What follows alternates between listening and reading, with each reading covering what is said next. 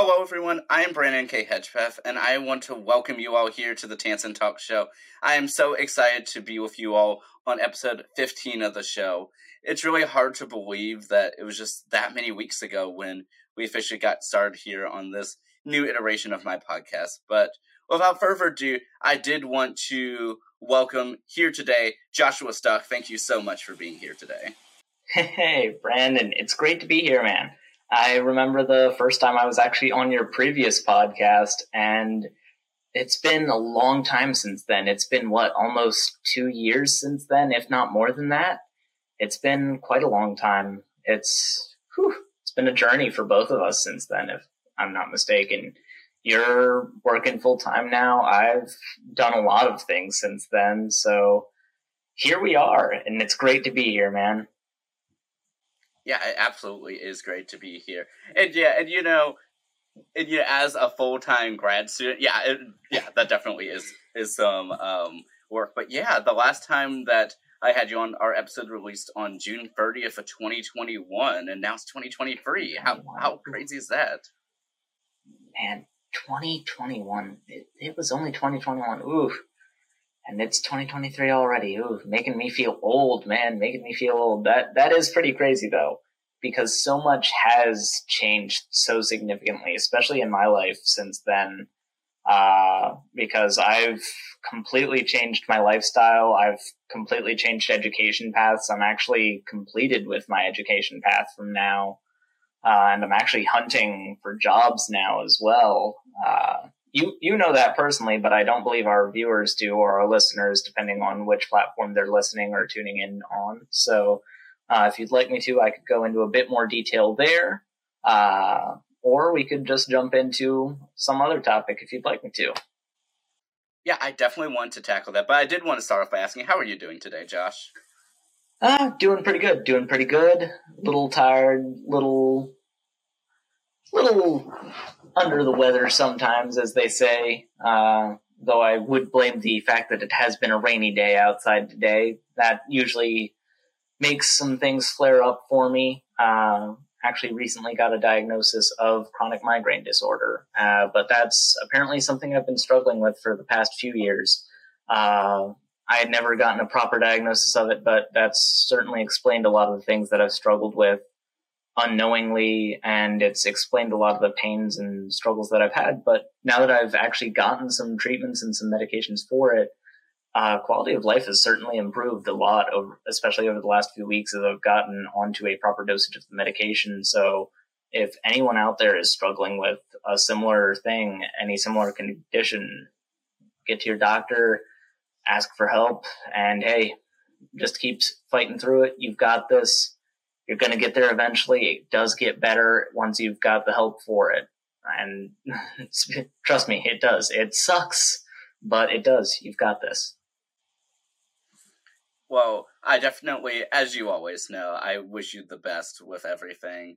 And so, yeah, so to go ahead and update our, yeah, our viewers or listeners here. So the last time that I had you on, you were at the time you had just finish your um, your first year at Virginia Commonwealth University, um, VCU, and you were at the time, I believe, majoring in computer science with a focus in cybersecurity. And you're noting that, of course, you are at the time not a certified professional and all that fun stuff. For anyone who's watching or listening, make sure you go back to that episode of the Brand Set podcast where we had that whole about 37 minute discussion. But so, what has changed since then, Josh? Are you able to update us?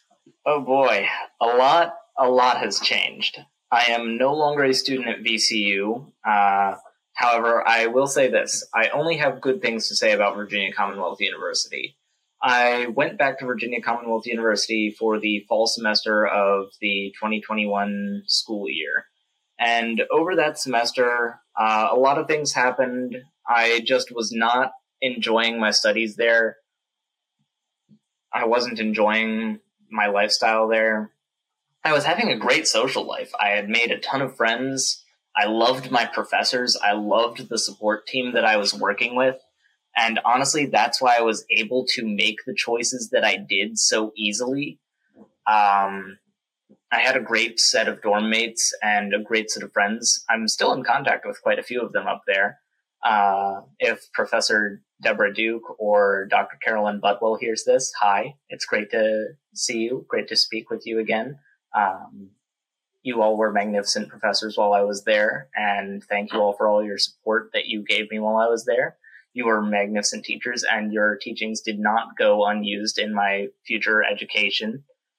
But in speaking with them and with some of my student advisors, including my main student success advisor, Andy, um, I just realized that Virginia Commonwealth University's program was not for me, and in the long run, college itself was not for me.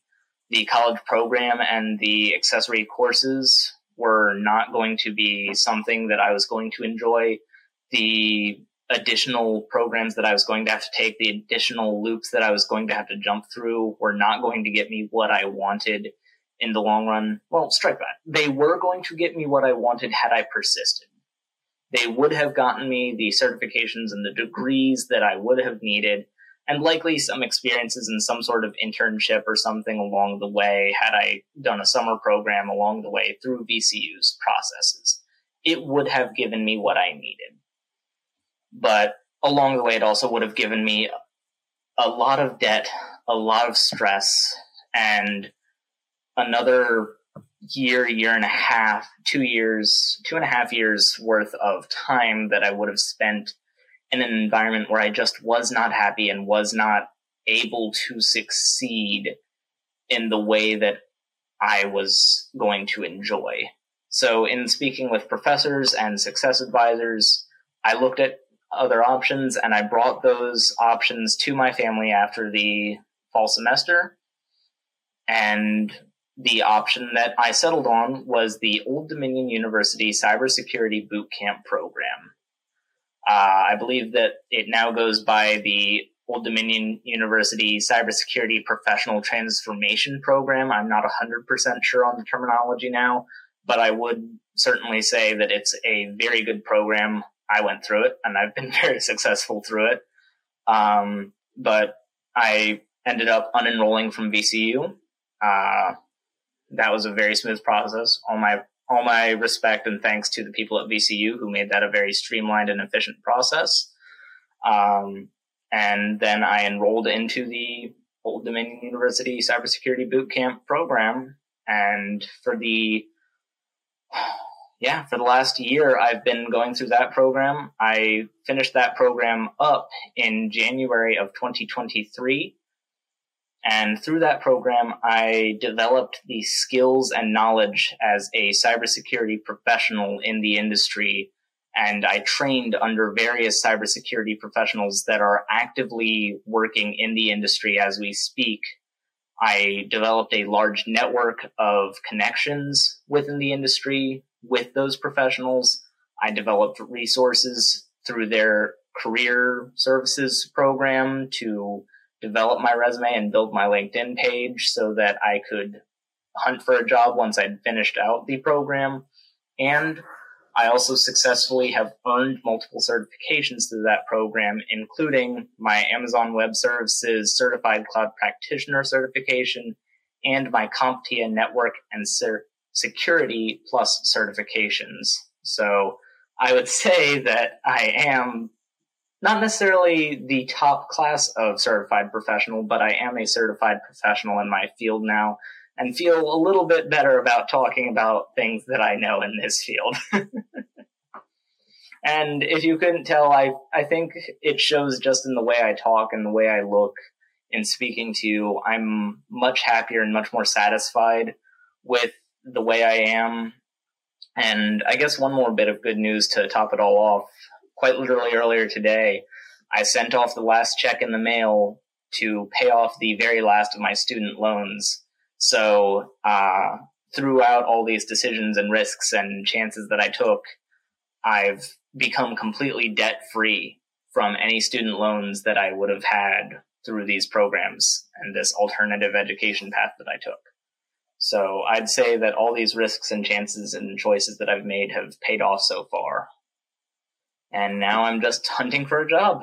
And I'm I've been relatively successful so far. I've got a few interviews coming up, so I'll I'll stop rambling and let you uh, jump in now. Ask any questions you have if you'd like to ask any questions about those, Brandon.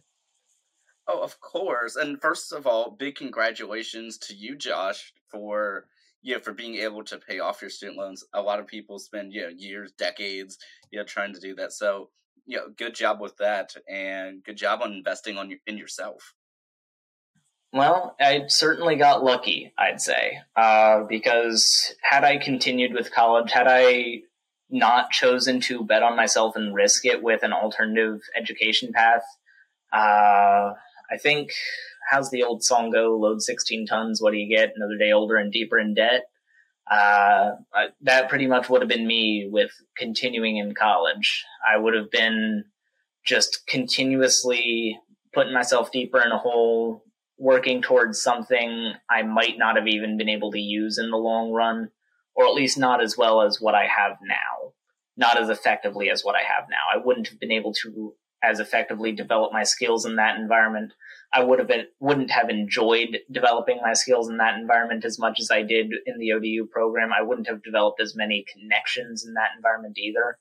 And I don't think that's any fault of VCU's. Let me just clarify that for any of the viewers listening or any of our people listening. VCU was a magnificent university. I have nothing bad to say about them if you want to go for a computer science degree and you want to go there for any sort of engineering or any sort of research degree, go for it. It is a brilliant university. They are great. They will support you all the way. They have plenty of resources and anything that you want, they will 100% support you with it. Even though they have a massive student populace, they will support you with it. I have nothing bad to say about them. They are fantastic. So good things to say about VCU, nothing bad. But it just was not for me.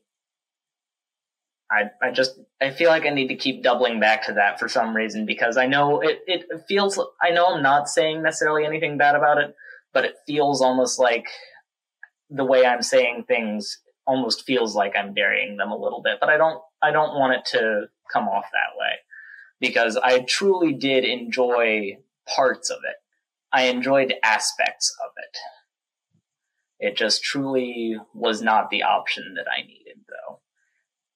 And that's, pardon me if I, while I go off on a slight tangent here, I feel like that's a reflection of the education system as a whole in the long run, in that we say college career and citizen ready too often. It needs to be career ready, yes. Citizen ready, yes. But we focus too much on the college aspect. We need people to have options. We need high schoolers to have options. Now, we can't really, we're not really going to give people any options to get out of high school. You've really got high school, private school, homeschool, and that's more or less it. You're not really going to give any teenagers many more options than that sadly, that's a non negotiable point in society at this point. That's something we kind of have to accept. But once they're out of there, once they're 18, we need to start making trade schools and alternative paths of education more available to these special, not even necessarily special needs kids, but kids that have special interests, kids that know exactly what they want to do and if they start developing those interests early on, we need to support those interests. We need to have special programs in high schools. Heck, even in middle schools, if we can divert more funding towards educations. If, if more peace could be achieved worldwide, which I know that's a big if, especially looking at the world these days. But if we could put that into education instead and develop these young children's talents and their interests and just promote those interests and develop them into whatever they want into their life as early as middle school or even even into high school. If we can get them as early as ninth and 10th grade I think if whether that's a STEM field, whether that's agriculture, whether that's farming, whether that's some sort of scientific research that goes beyond STEM, whether that's some sort of special sort of aeronautics, whether that's even podcasting, whether that's some sort of videography and telecommunications. We need to be able to inspire these young learners more and in different ways and give them more options than just college. Because right now, all college is doing is creating more debt for these young people. And it's burying their opportunities before they even have a chance to explore them. They are coming out of college with a bachelor's degree that means next to nothing. And they're coming out of it with that degree that means next to nothing and fifty, sixty thousand dollars of debt that they're going to take thirty years to pay off. And then on top of those fifty, sixty thousand dollars of debt that'll take thirty years to pay off, they're trying to find either an apartment or a house. And if they go for a house, they're going to take out a mortgage, and that mortgage is going to take 30, 40 years to pay off. And that debt just keeps increasing and increasing, and they just keep getting further and further in the hole. And it just gets worse and worse for these kids. So we need to find other options for them. And I feel like if we can just inspire that hope and give them these alternative paths younger and give them that chance to take that risk and bet on themselves and give them those support systems like what I had, it'll get better for them. Sorry, tangent over. Enough said. My bad. that was that was a seven minute tangent. My bad. you were change, the, change the podcast name from Tansson Talks to Tangent Talks. uh. I love that. But yeah, but I mean, but what you're saying is so true though, and yeah, and something that I always believe in too is that you know we all you know I think we all of course you know in some way shape or form are going to continue our education. It's just you know, but there's so many different ways. You know, like you said, when you have colleges and trade schools and you know, all of these other sorts of um, yeah, amazing resources that you know it's like I would love to like explore all of these resources further and yeah and then also too like yeah, yes, in college you have the education, but definitely going further, getting internships, you know, getting extracurricular experiences, joining clubs, you know, and stuff that you're able to expand on further than just the education alone, you know, make, making the most of your time.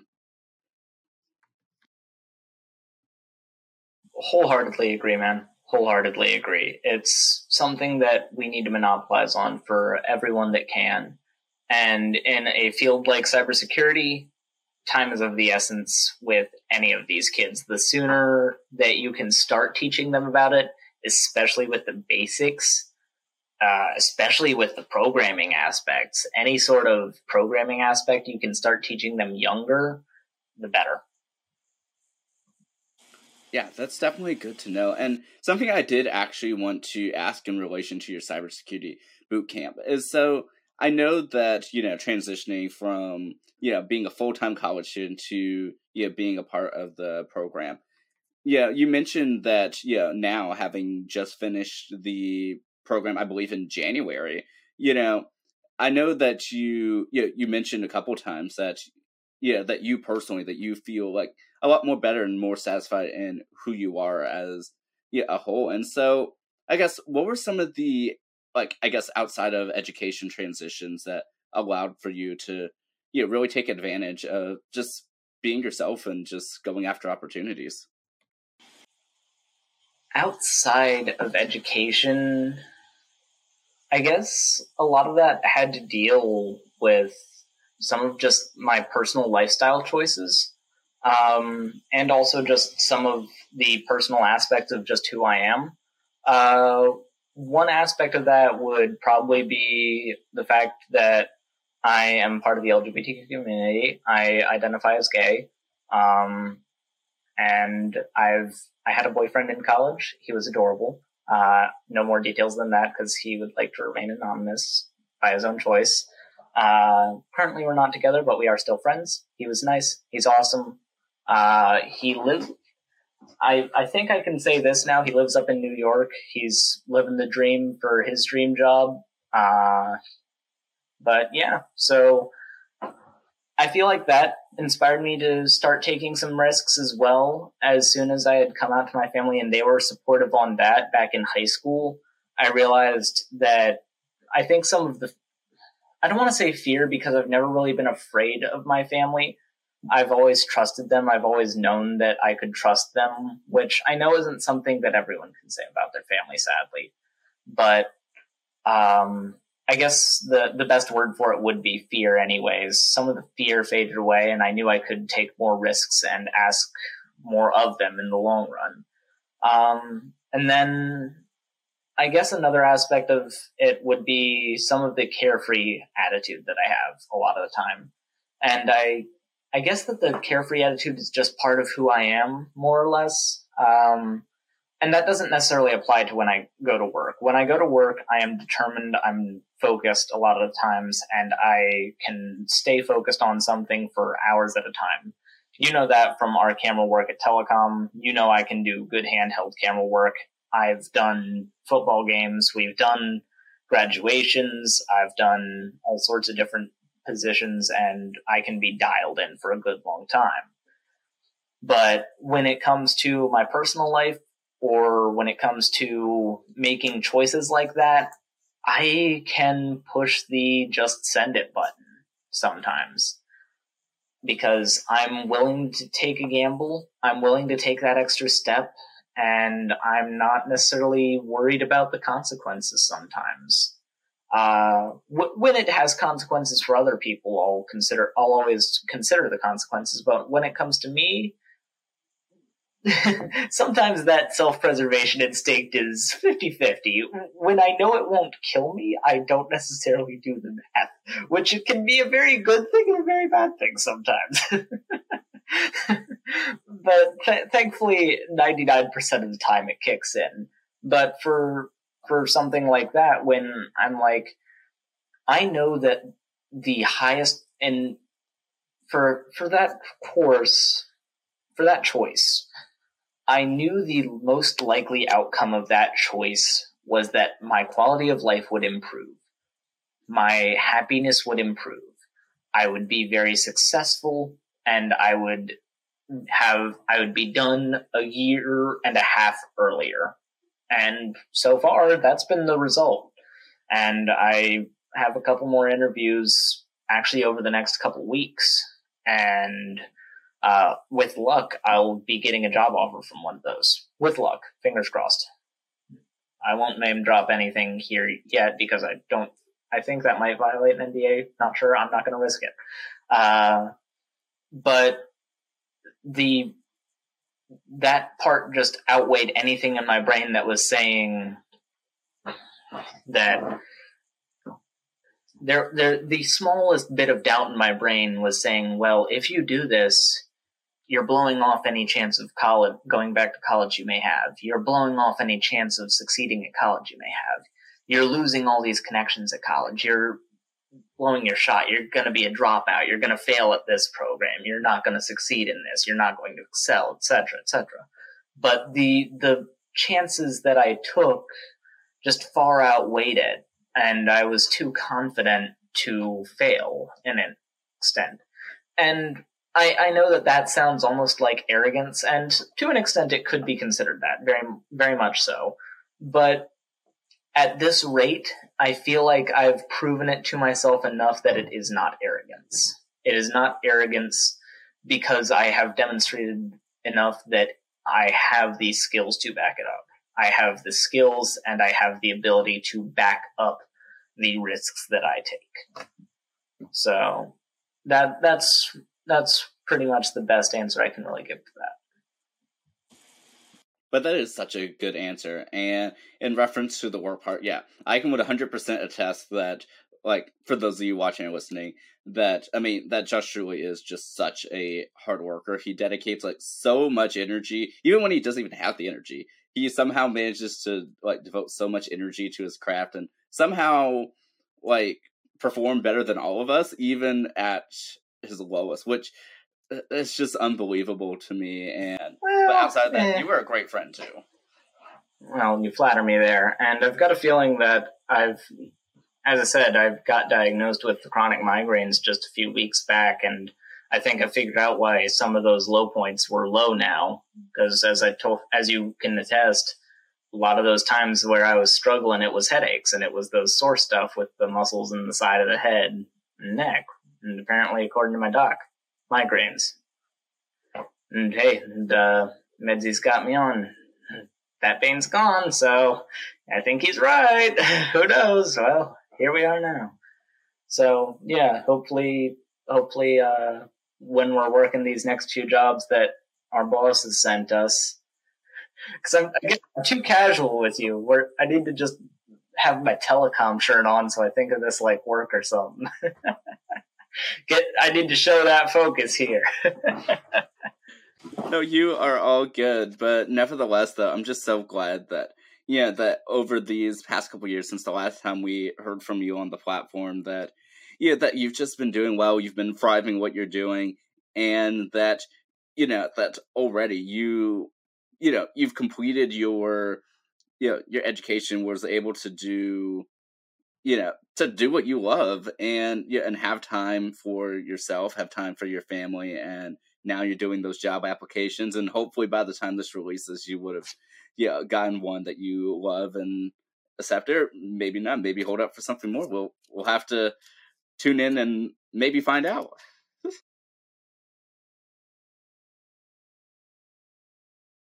Yeah, yeah, we will, man. Uh, that's just one of those things where we're gonna have to see what happens. It's we'll we'll tune back in two more years. This is gonna be a biannual thing now or something. uh, and if like that, that if, that does, if that does end up being a thing, I'd be more than happy with that. That would give us an excuse to keep talking to each other, keep in contact, and hopefully in two years I'll be overseas or something, working my dream job being an active professional in this field, working a job and being successful, making tons of money, yada yada yada. Oh, I don't know.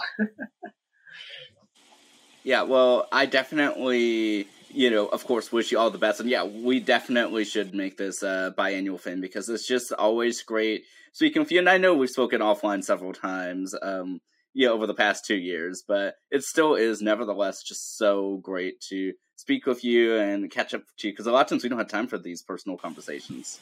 No, because again, a lot of times when we speak, we're speaking to each other at work. We're speaking at telecom, and we're again we're in work mode there. We don't have time to catch up. I'm dialed in, and you're running around like a chicken with his head cut off, trying to fix every little problem because you're trying to make sure the live stream goes live. You're dialing in one problem or another. You're getting the soundboard keyed in. I'm fixing one TD. I'm helping a rookie set up a camera. I'm pulling the cables. You're helping with the second cable pull. We're all you're helping the other rookie set up another camera because we all know that it's a team effort with the camera crews there. And it's just one big happy family there, no matter how hectic it is. Love telecom and NPS. If any of you listening are Newport News Public Schools people or have kids in Newport News Public Schools, if they get into high school and they're rising juniors or seniors, put them in the telecom program. It's college credits and part-time job if they want it. I absolutely have loved my experience with the program. I know that you have, and I definitely would love to, you know, to speak about that just a little bit more. But I did want to devote some time because I know you want to dive right into the the maths or rather sciences of cybersecurity. So I'm going to go ahead and let you go ahead and start off with that. Oh boy, yeah. Now that we've gotten the obligatory telecom promo out of the way, oh, where do I even want to start here? Uh, I, I guess I should probably start with just a basic introductory of cybersecurity, shouldn't I? Huh. That that would probably be a good place to start, wouldn't it?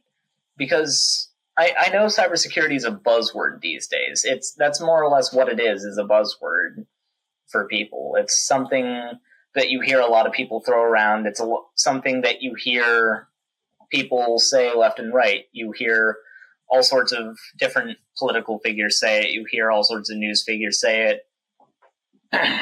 you hear the news say it whenever there's some sort of massive hack or leak or virus going around and whatnot. And when it comes to actual cybersecurity, there's a lot more to it than just what's covered more often than not. So, the best way to explain cybersecurity is that cybersecurity is one of the biggest necessities around the world right now. It is constantly undergoing technological development. It's basically in permanent development stage. It's, in my opinion, one of the most interesting and rewarding things out there as well in terms of a job or learning experience because it's something that will never grow stagnant because it is a field built upon imperfection. Cybersecurity is never going to be perfect because there are always people out there creating more imperfections because there is always new technology. Cybersecurity is always going to be changing because there are people creating new imperfections in old technology. And there are always going to be imperfections that remain in old technology that will not be patched because the old technology is no longer supported. And some people will continue to use that old technology even though it is no longer supported.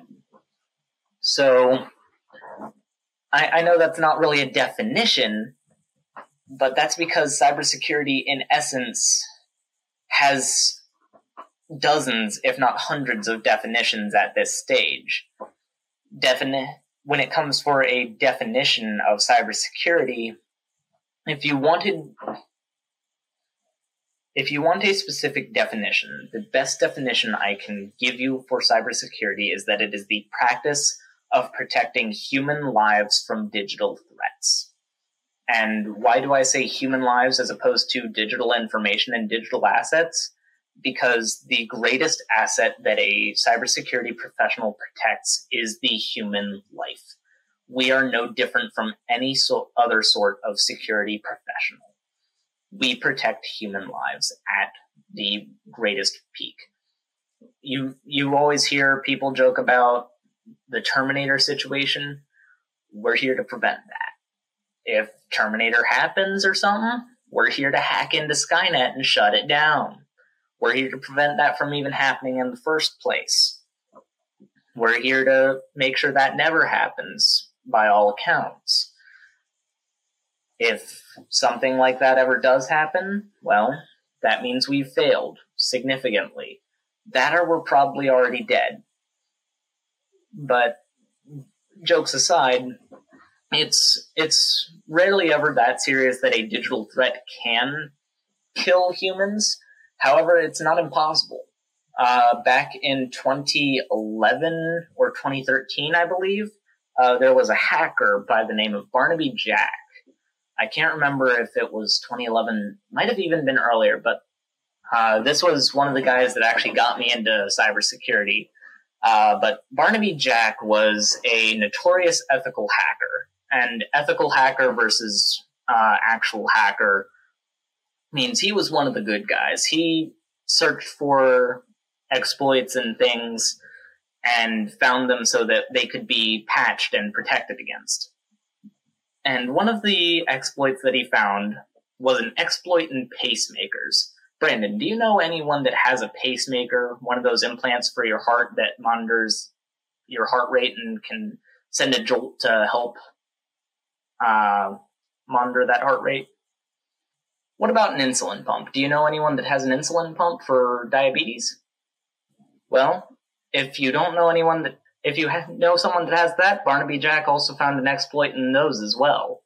Uh, and for the pacemaker, he found an exploit where from about a football field away, he could hack into that pacemaker and have it deliver a 200 volt shock to the heart and make it look like it was just a bug in the pacemaker. Basically, he could make the person have a heart attack and make it look like an accident. Thankfully, that's been patched now. But again, we exist to protect human lives from digital threats. He found a bug in old insulin pumps when they were first being rigged with RF chips so that doctors could just scan into the insulin pumps and just make sure that they were functioning properly on the diabetic patients and make sure that everything was flowing perfectly and make sure everything was working smoothly for the patient, get a proper reading off of it for the patient's blood glucose and everything. Make it also easier for the patient as well so they didn't have to stick their finger, they could just scan it. He could make the insulin pump dump its entire load into the patient's bloodstream. That amount of glucose could kill the patient, basically.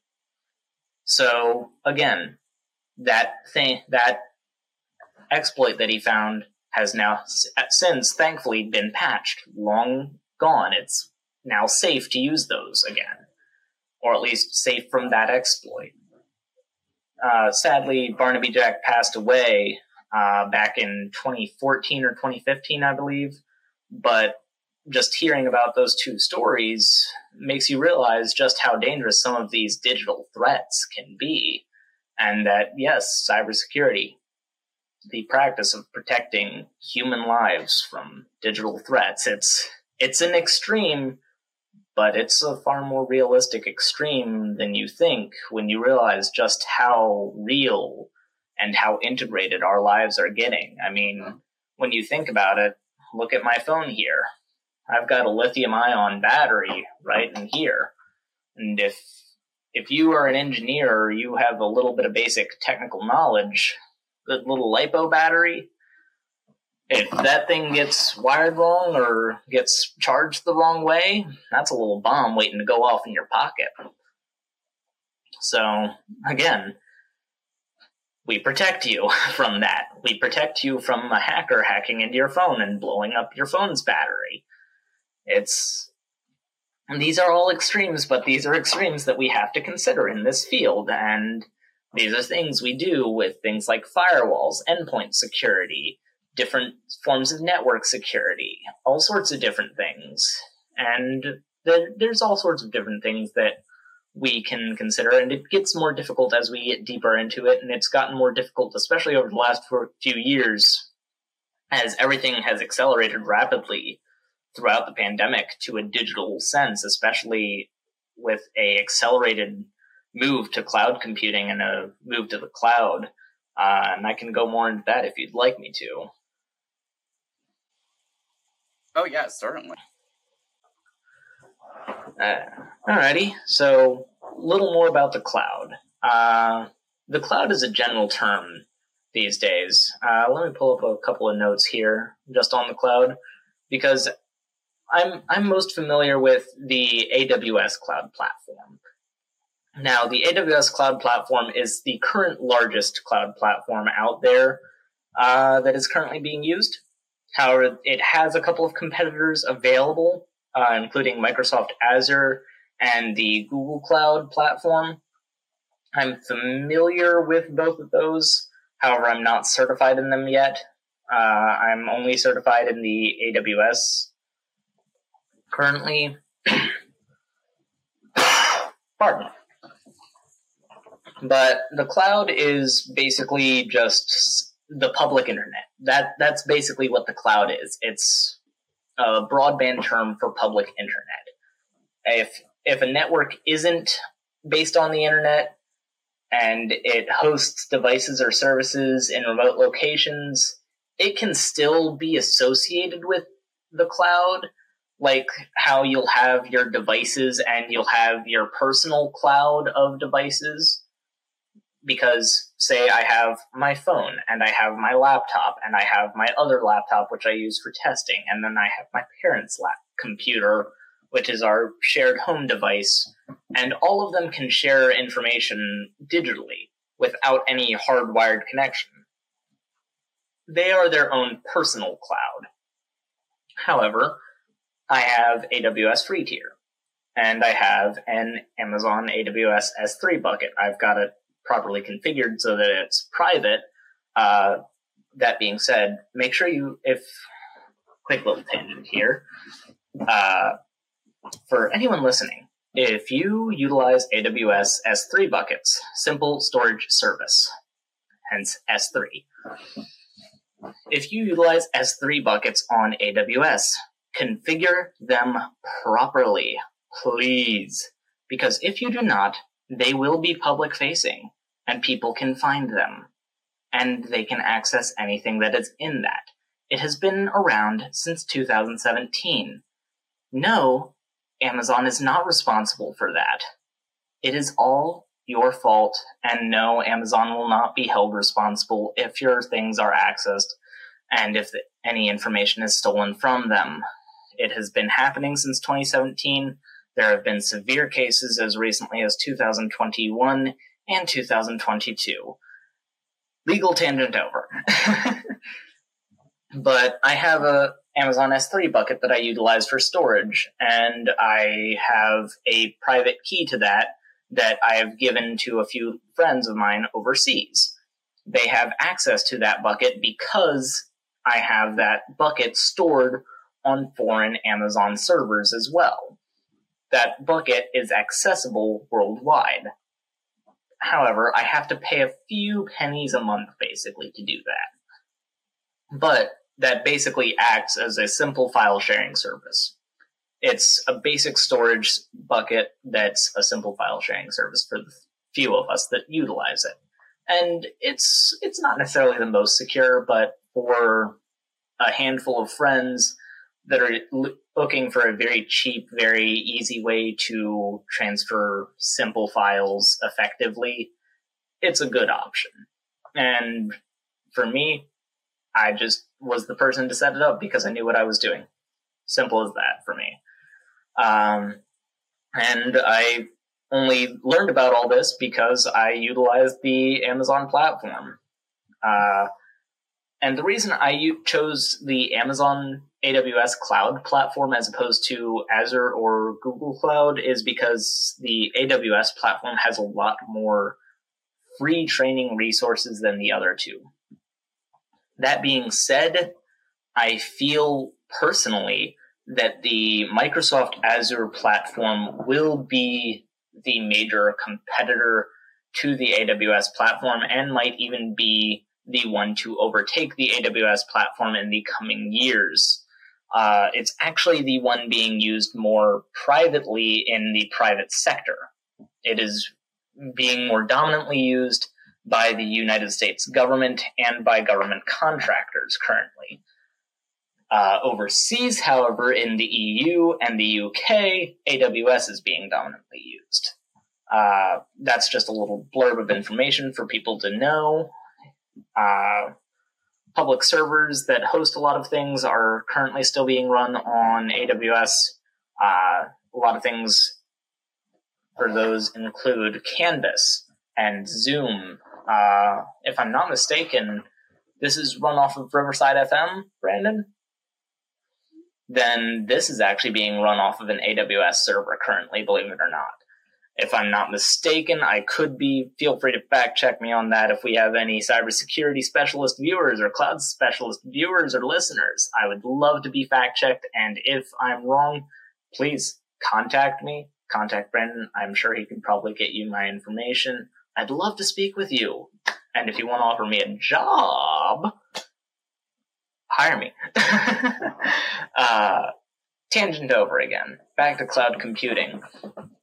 But when it comes to a lot of the cloud based things with AWS and Azure, a lot of it has become so accelerated over the last few years because of the pandemic, because everything had to go digital. But with that, it came with so many more vulnerabilities, and everything had to evolve so quickly that was both a great thing and a terrible thing. And I'm not sure, hmm, looking at the time, I think that's probably where I'm going to cut that off.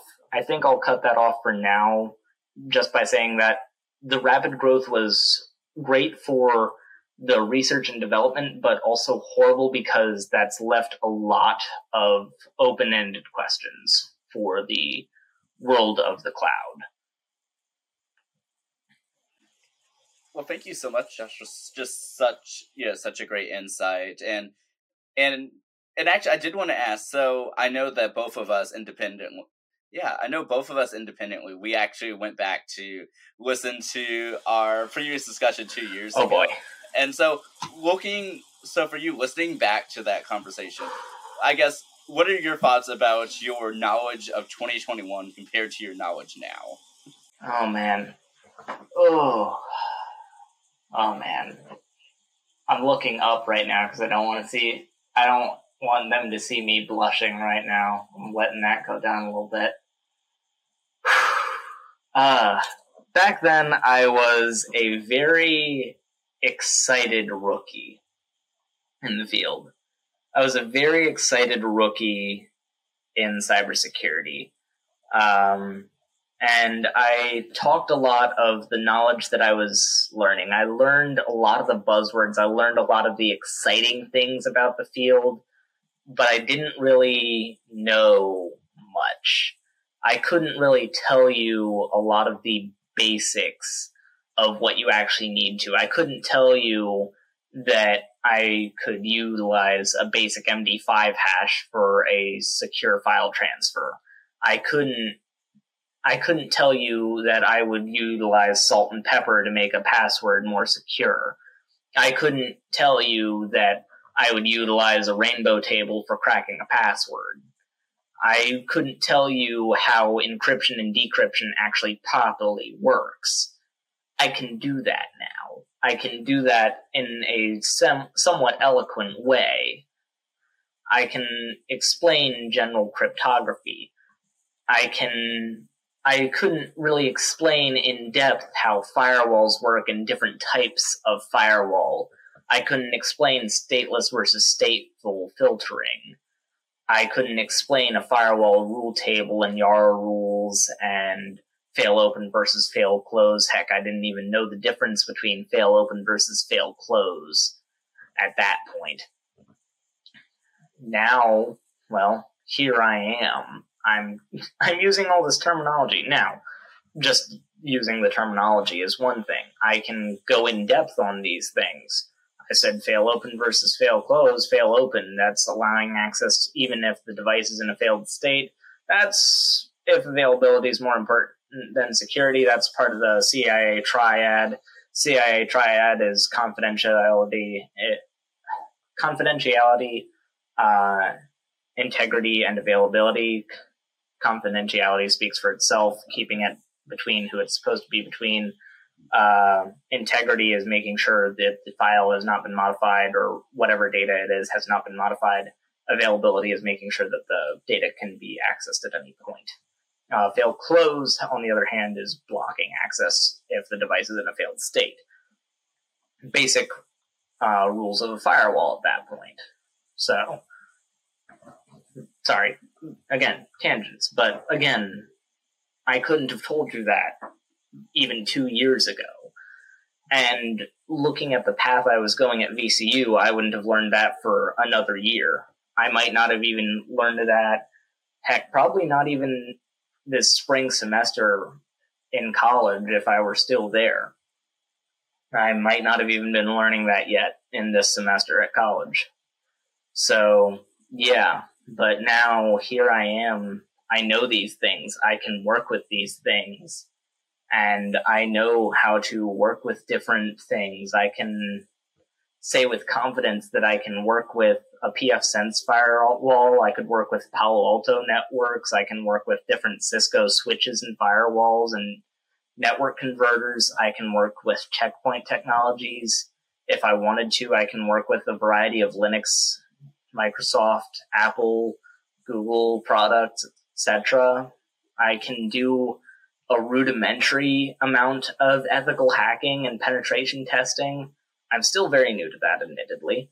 Uh, that is something that takes a lot of practice and a lot of training, and certainly takes a lot of years and a lot of research to do.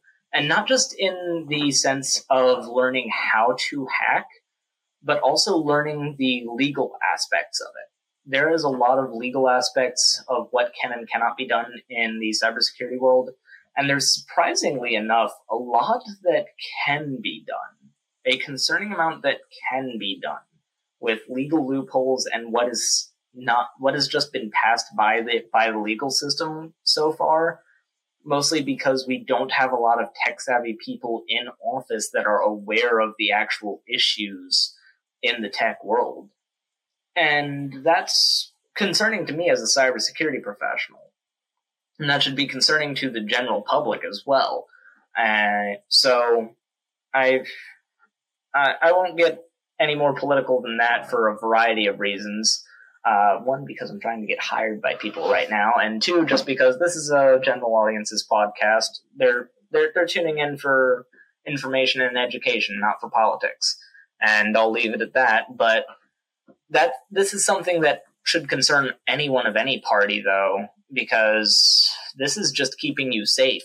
Uh, this isn't a matter of restricting access to anything or taking away your rights. This is a matter of keeping people from stealing all of your personal and private information in the dead of night and getting away with it scot free. So yeah, I don't think you'd like it if a robber broke into your house, stole your TV, and then was allowed to just get away with it because there wasn't a law in place saying that they couldn't do that yet. So I, I feel like that's a perfectly neutral position to have of like, yeah, I think everyone can get behind that. that, that's one of those things like, eh, yeah, yeah, that, that that's okay to say. uh, but yeah, there's there's a lot to go into there, uh, and that's not just with the ethical hacking necessarily. That's with any aspect of cybersecurity because there's with all the digital things we do, there's still a lot of paperwork. Even just applying for jobs, there's a lot of paperwork. There's a lot of NDAs there's a lot of research that one has to do with lab testing and with training and practice. There's a lot of research and NDAs.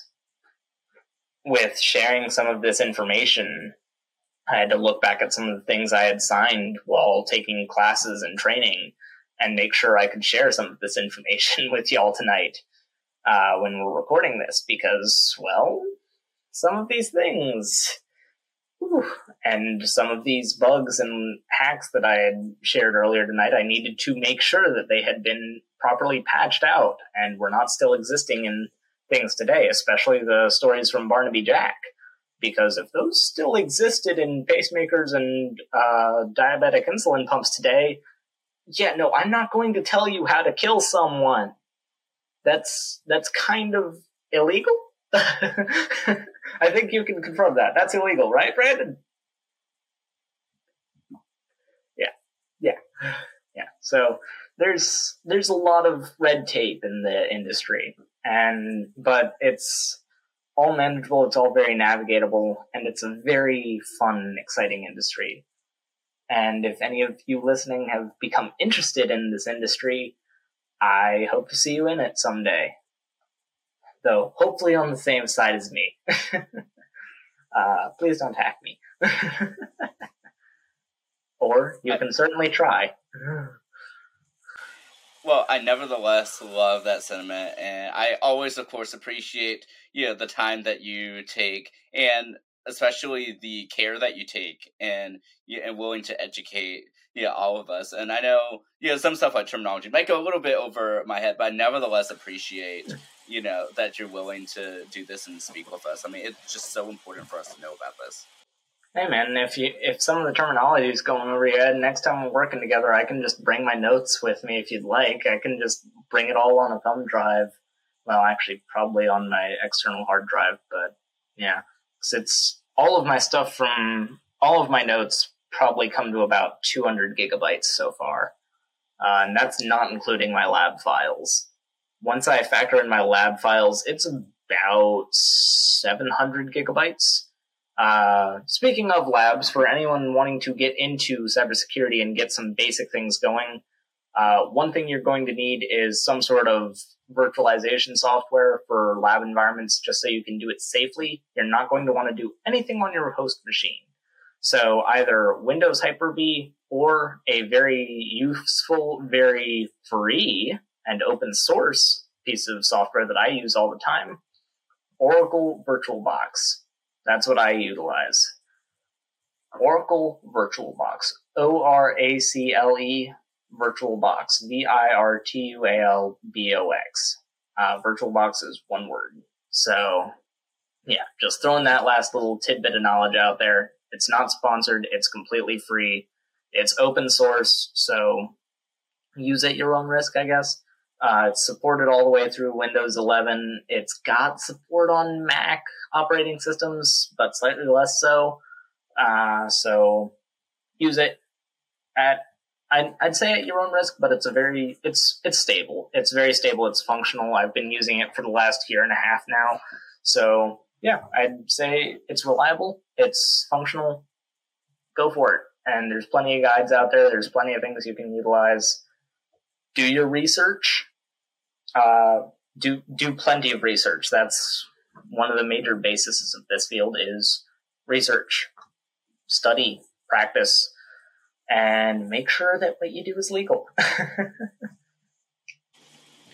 well, I love that. And I actually did have a quick question too um, before we, you know, wrap this up. And I know that these will be quick questions, but but oh, you know, I feel it, like it, but I feel like it wouldn't be right if I didn't. Ask. So the first one is that you did mention that your dream job would be doing cybersecurity overseas. So are you able to briefly tell us, I guess, why would you prefer overseas? I'm just curious. Uh, well, overseas and more specifically in the UK. And I say in the UK because the UK is one of the most digitally integrated countries in the world. It may not seem like it at the first glance because it does still have some of the farming uh, towns out there around the edges of it. But when you get into London and some of the more tech integrated cities, it's practically a internet. The the city itself is practically an internet of things. And the Internet of Things is a well known thing regardless these days because you have all these things that are connected to the Internet, like your Alexa, your lights, your refrigerator, your phones.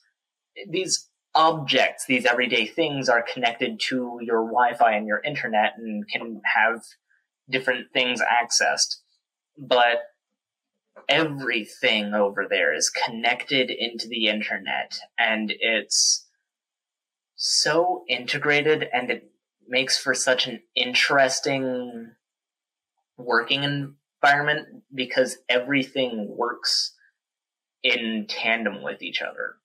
so if I'm working over there, I know that I'm constantly connected to everywhere else even though my office would be in one location and I'd likely be on an isolated network, it wouldn't necessarily be as isolated as I think, and we'd still be in connection with everything else, which makes it so that if the ice cream shop down the street gets hacked or gets a virus, it makes it all that more possibly risky for the rest of the offices, even though our security should be far, far better than that just makes you that little more interested, that little more questioning. So it's I'll also say this: the healthcare is a plus. So, uh, and and also because I like to travel. I want to travel. I want to travel and explore the world while I'm still young, while I still have the opportunities to do so, while my body will let me, while I have that financial uh, capability, and while I have, while I still have, as I said earlier, that uh, just send it button attitude. And while I can take those risks and not worry about any possible repercussions, while I have that support blanket to fall back into if I need to.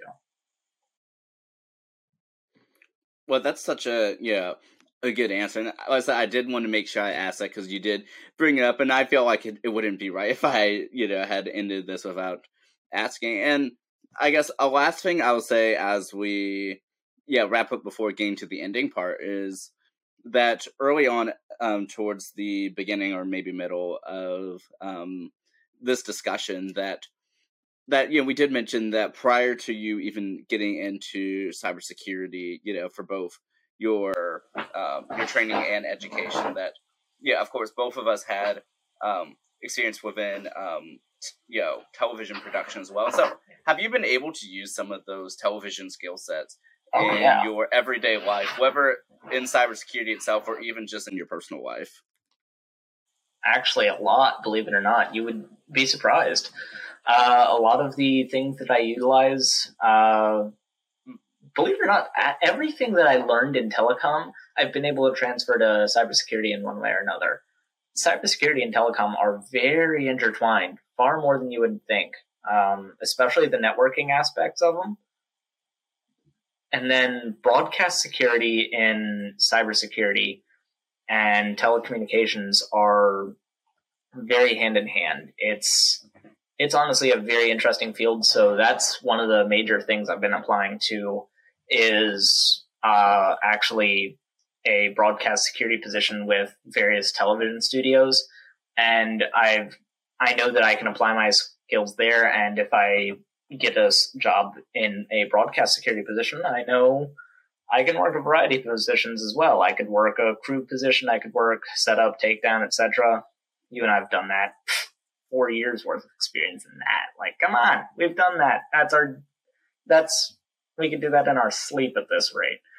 So that's one of those things where the networking aspects and the broadcasting aspects have helped me so much in my cybersecurity journey every cable we've used, every piece of terminology we've utilized through that has helped me in cybersecurity, especially in the networking aspects. And then in the everyday world with telecom, and then even some of the things from cybersecurity I've utilized in the everyday world as well.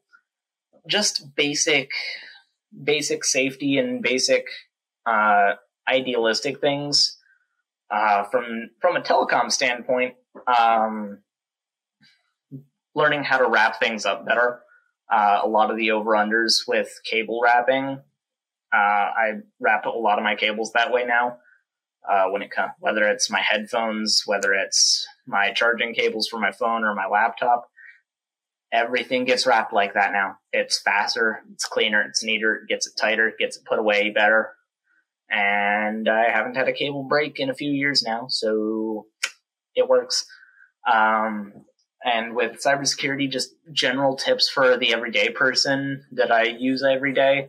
Uh, if you're going out, turn off your Wi-Fi and your Bluetooth if you're not utilizing your Bluetooth.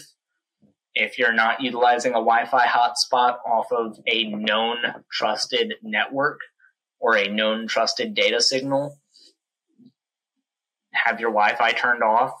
Uh, if you're not utilizing cellular data, have it turned off. It's more or less if you're not using it, have it turned off. Don't just have it idly searching for a new connection. Same with your Bluetooth devices. If you're not utilizing your Bluetooth headphones, have them turned off. Because bluejacking, and feel free to laugh when you hear the term, it's the official term, blue snarfing is a very real thing. Yes, blue snarfing is the official term. I, you can you can laugh.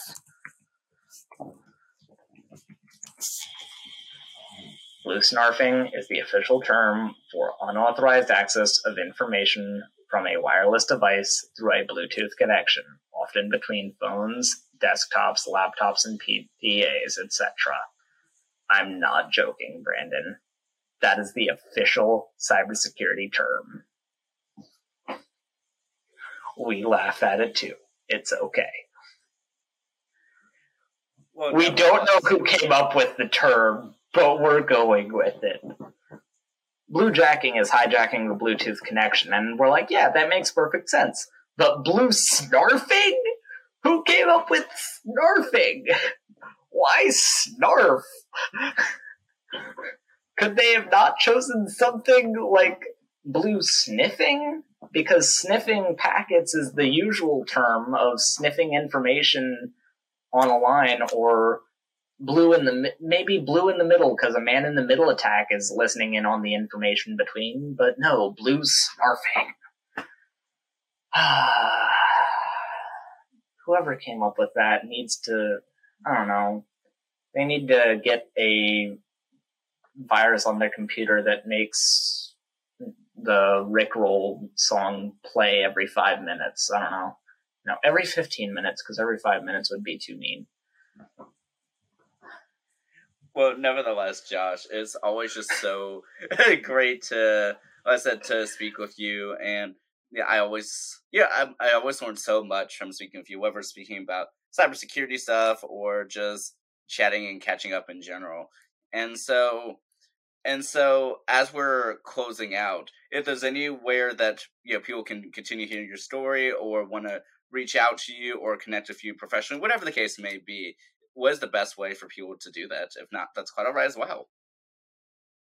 Honestly, I'm not really active on many social media pages. Uh, the one social media page you might be able to find me on is my Instagram page at CyberGuyJosh. Um, and then my LinkedIn page is uh, just my name, Joshua Stuck. Uh, those are pretty much the two places I'm the most active, though I don't think I've posted on my Instagram page in almost a year. Maybe. I think I may have posted more recently when I actually got my most recent uh, certification back in January. Uh, yeah, I did. I posted that back in January, so I posted once in three months. So that that's actually a new record for me. So that's that's where you can find me at Cyber Guy Josh on Instagram and uh, Joshua Stuck on LinkedIn. If you want to reach out to me on LinkedIn, offer me a job, I'd be more than willing to consider it.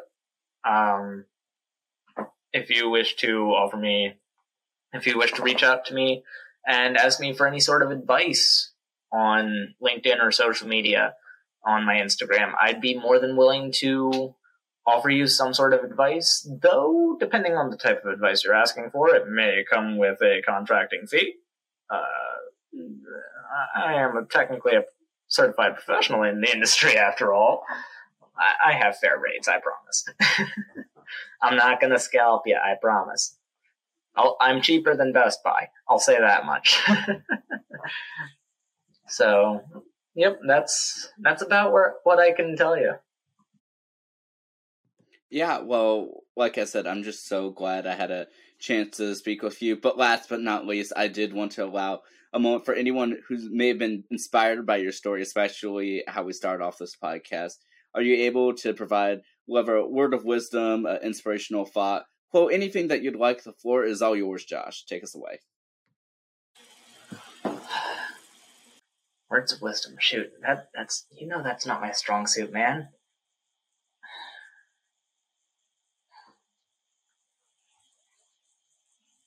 If there's one thing that I can say to anyone listening, just go for it. Take a risk. Just go for it. You because you've you you're gonna get a second chance anyways. Nine times out of ten, you're gonna get a second chance anyways. If if you're worried about it, if you're worried about asking your family something, ask them. You're nine times out of ten, worst they can say is no a lot of times your family will be a lot more supportive and a lot more loving and caring than you think they will be. Why? Because they're your family, dag nabbit. And a lot more times than you think, the cliche of blood is thicker than water is way stronger than you think. And other times, if it's not your blood family that's closest to you, it's the family that you've found and chosen around you. So if that's the family that you're going to, trust them. They'll have your back. Fall back on them if you need to. It's the family that you choose to have your family with that matters. I've cho- the family I've chosen happens to be my blood family and also some of the family that I've chosen around me. But for those of you out there, might be different. Just know that they'll always have your back if you've chosen them they've likely chosen you too. You've got this. I love that. I love that. Thanks so much, Josh. And while I hope it's not, Brandon. yeah, and while I hope it's not a whole two years um, until the next time we speak on here, if it is, I so much look forward to it. Well, I don't think it'll be two years until we speak to each other. It might be two years till we speak on here, though. we'll see what happens. We'll see what happens. Yeah, I nevertheless look forward to whenever it is. For those of you watching and listening, thank you all so much for tuning in and listening to everything Josh has to say. I always really appreciate having him here. But until next time, have a wonderful day, everyone, and let's make things happen. I'll see you all later. Take care.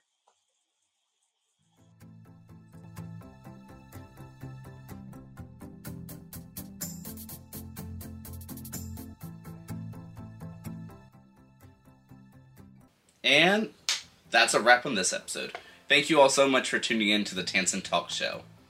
A big thank you goes out to our sponsor, Descript, for sponsoring this episode. If you're interested in checking out transcription tools, be sure to find our affiliate link for Descript in the description of this episode. Also, if you'd like to check out any of our official merchandise, go ahead and find us at merch.tanssonmedia.com.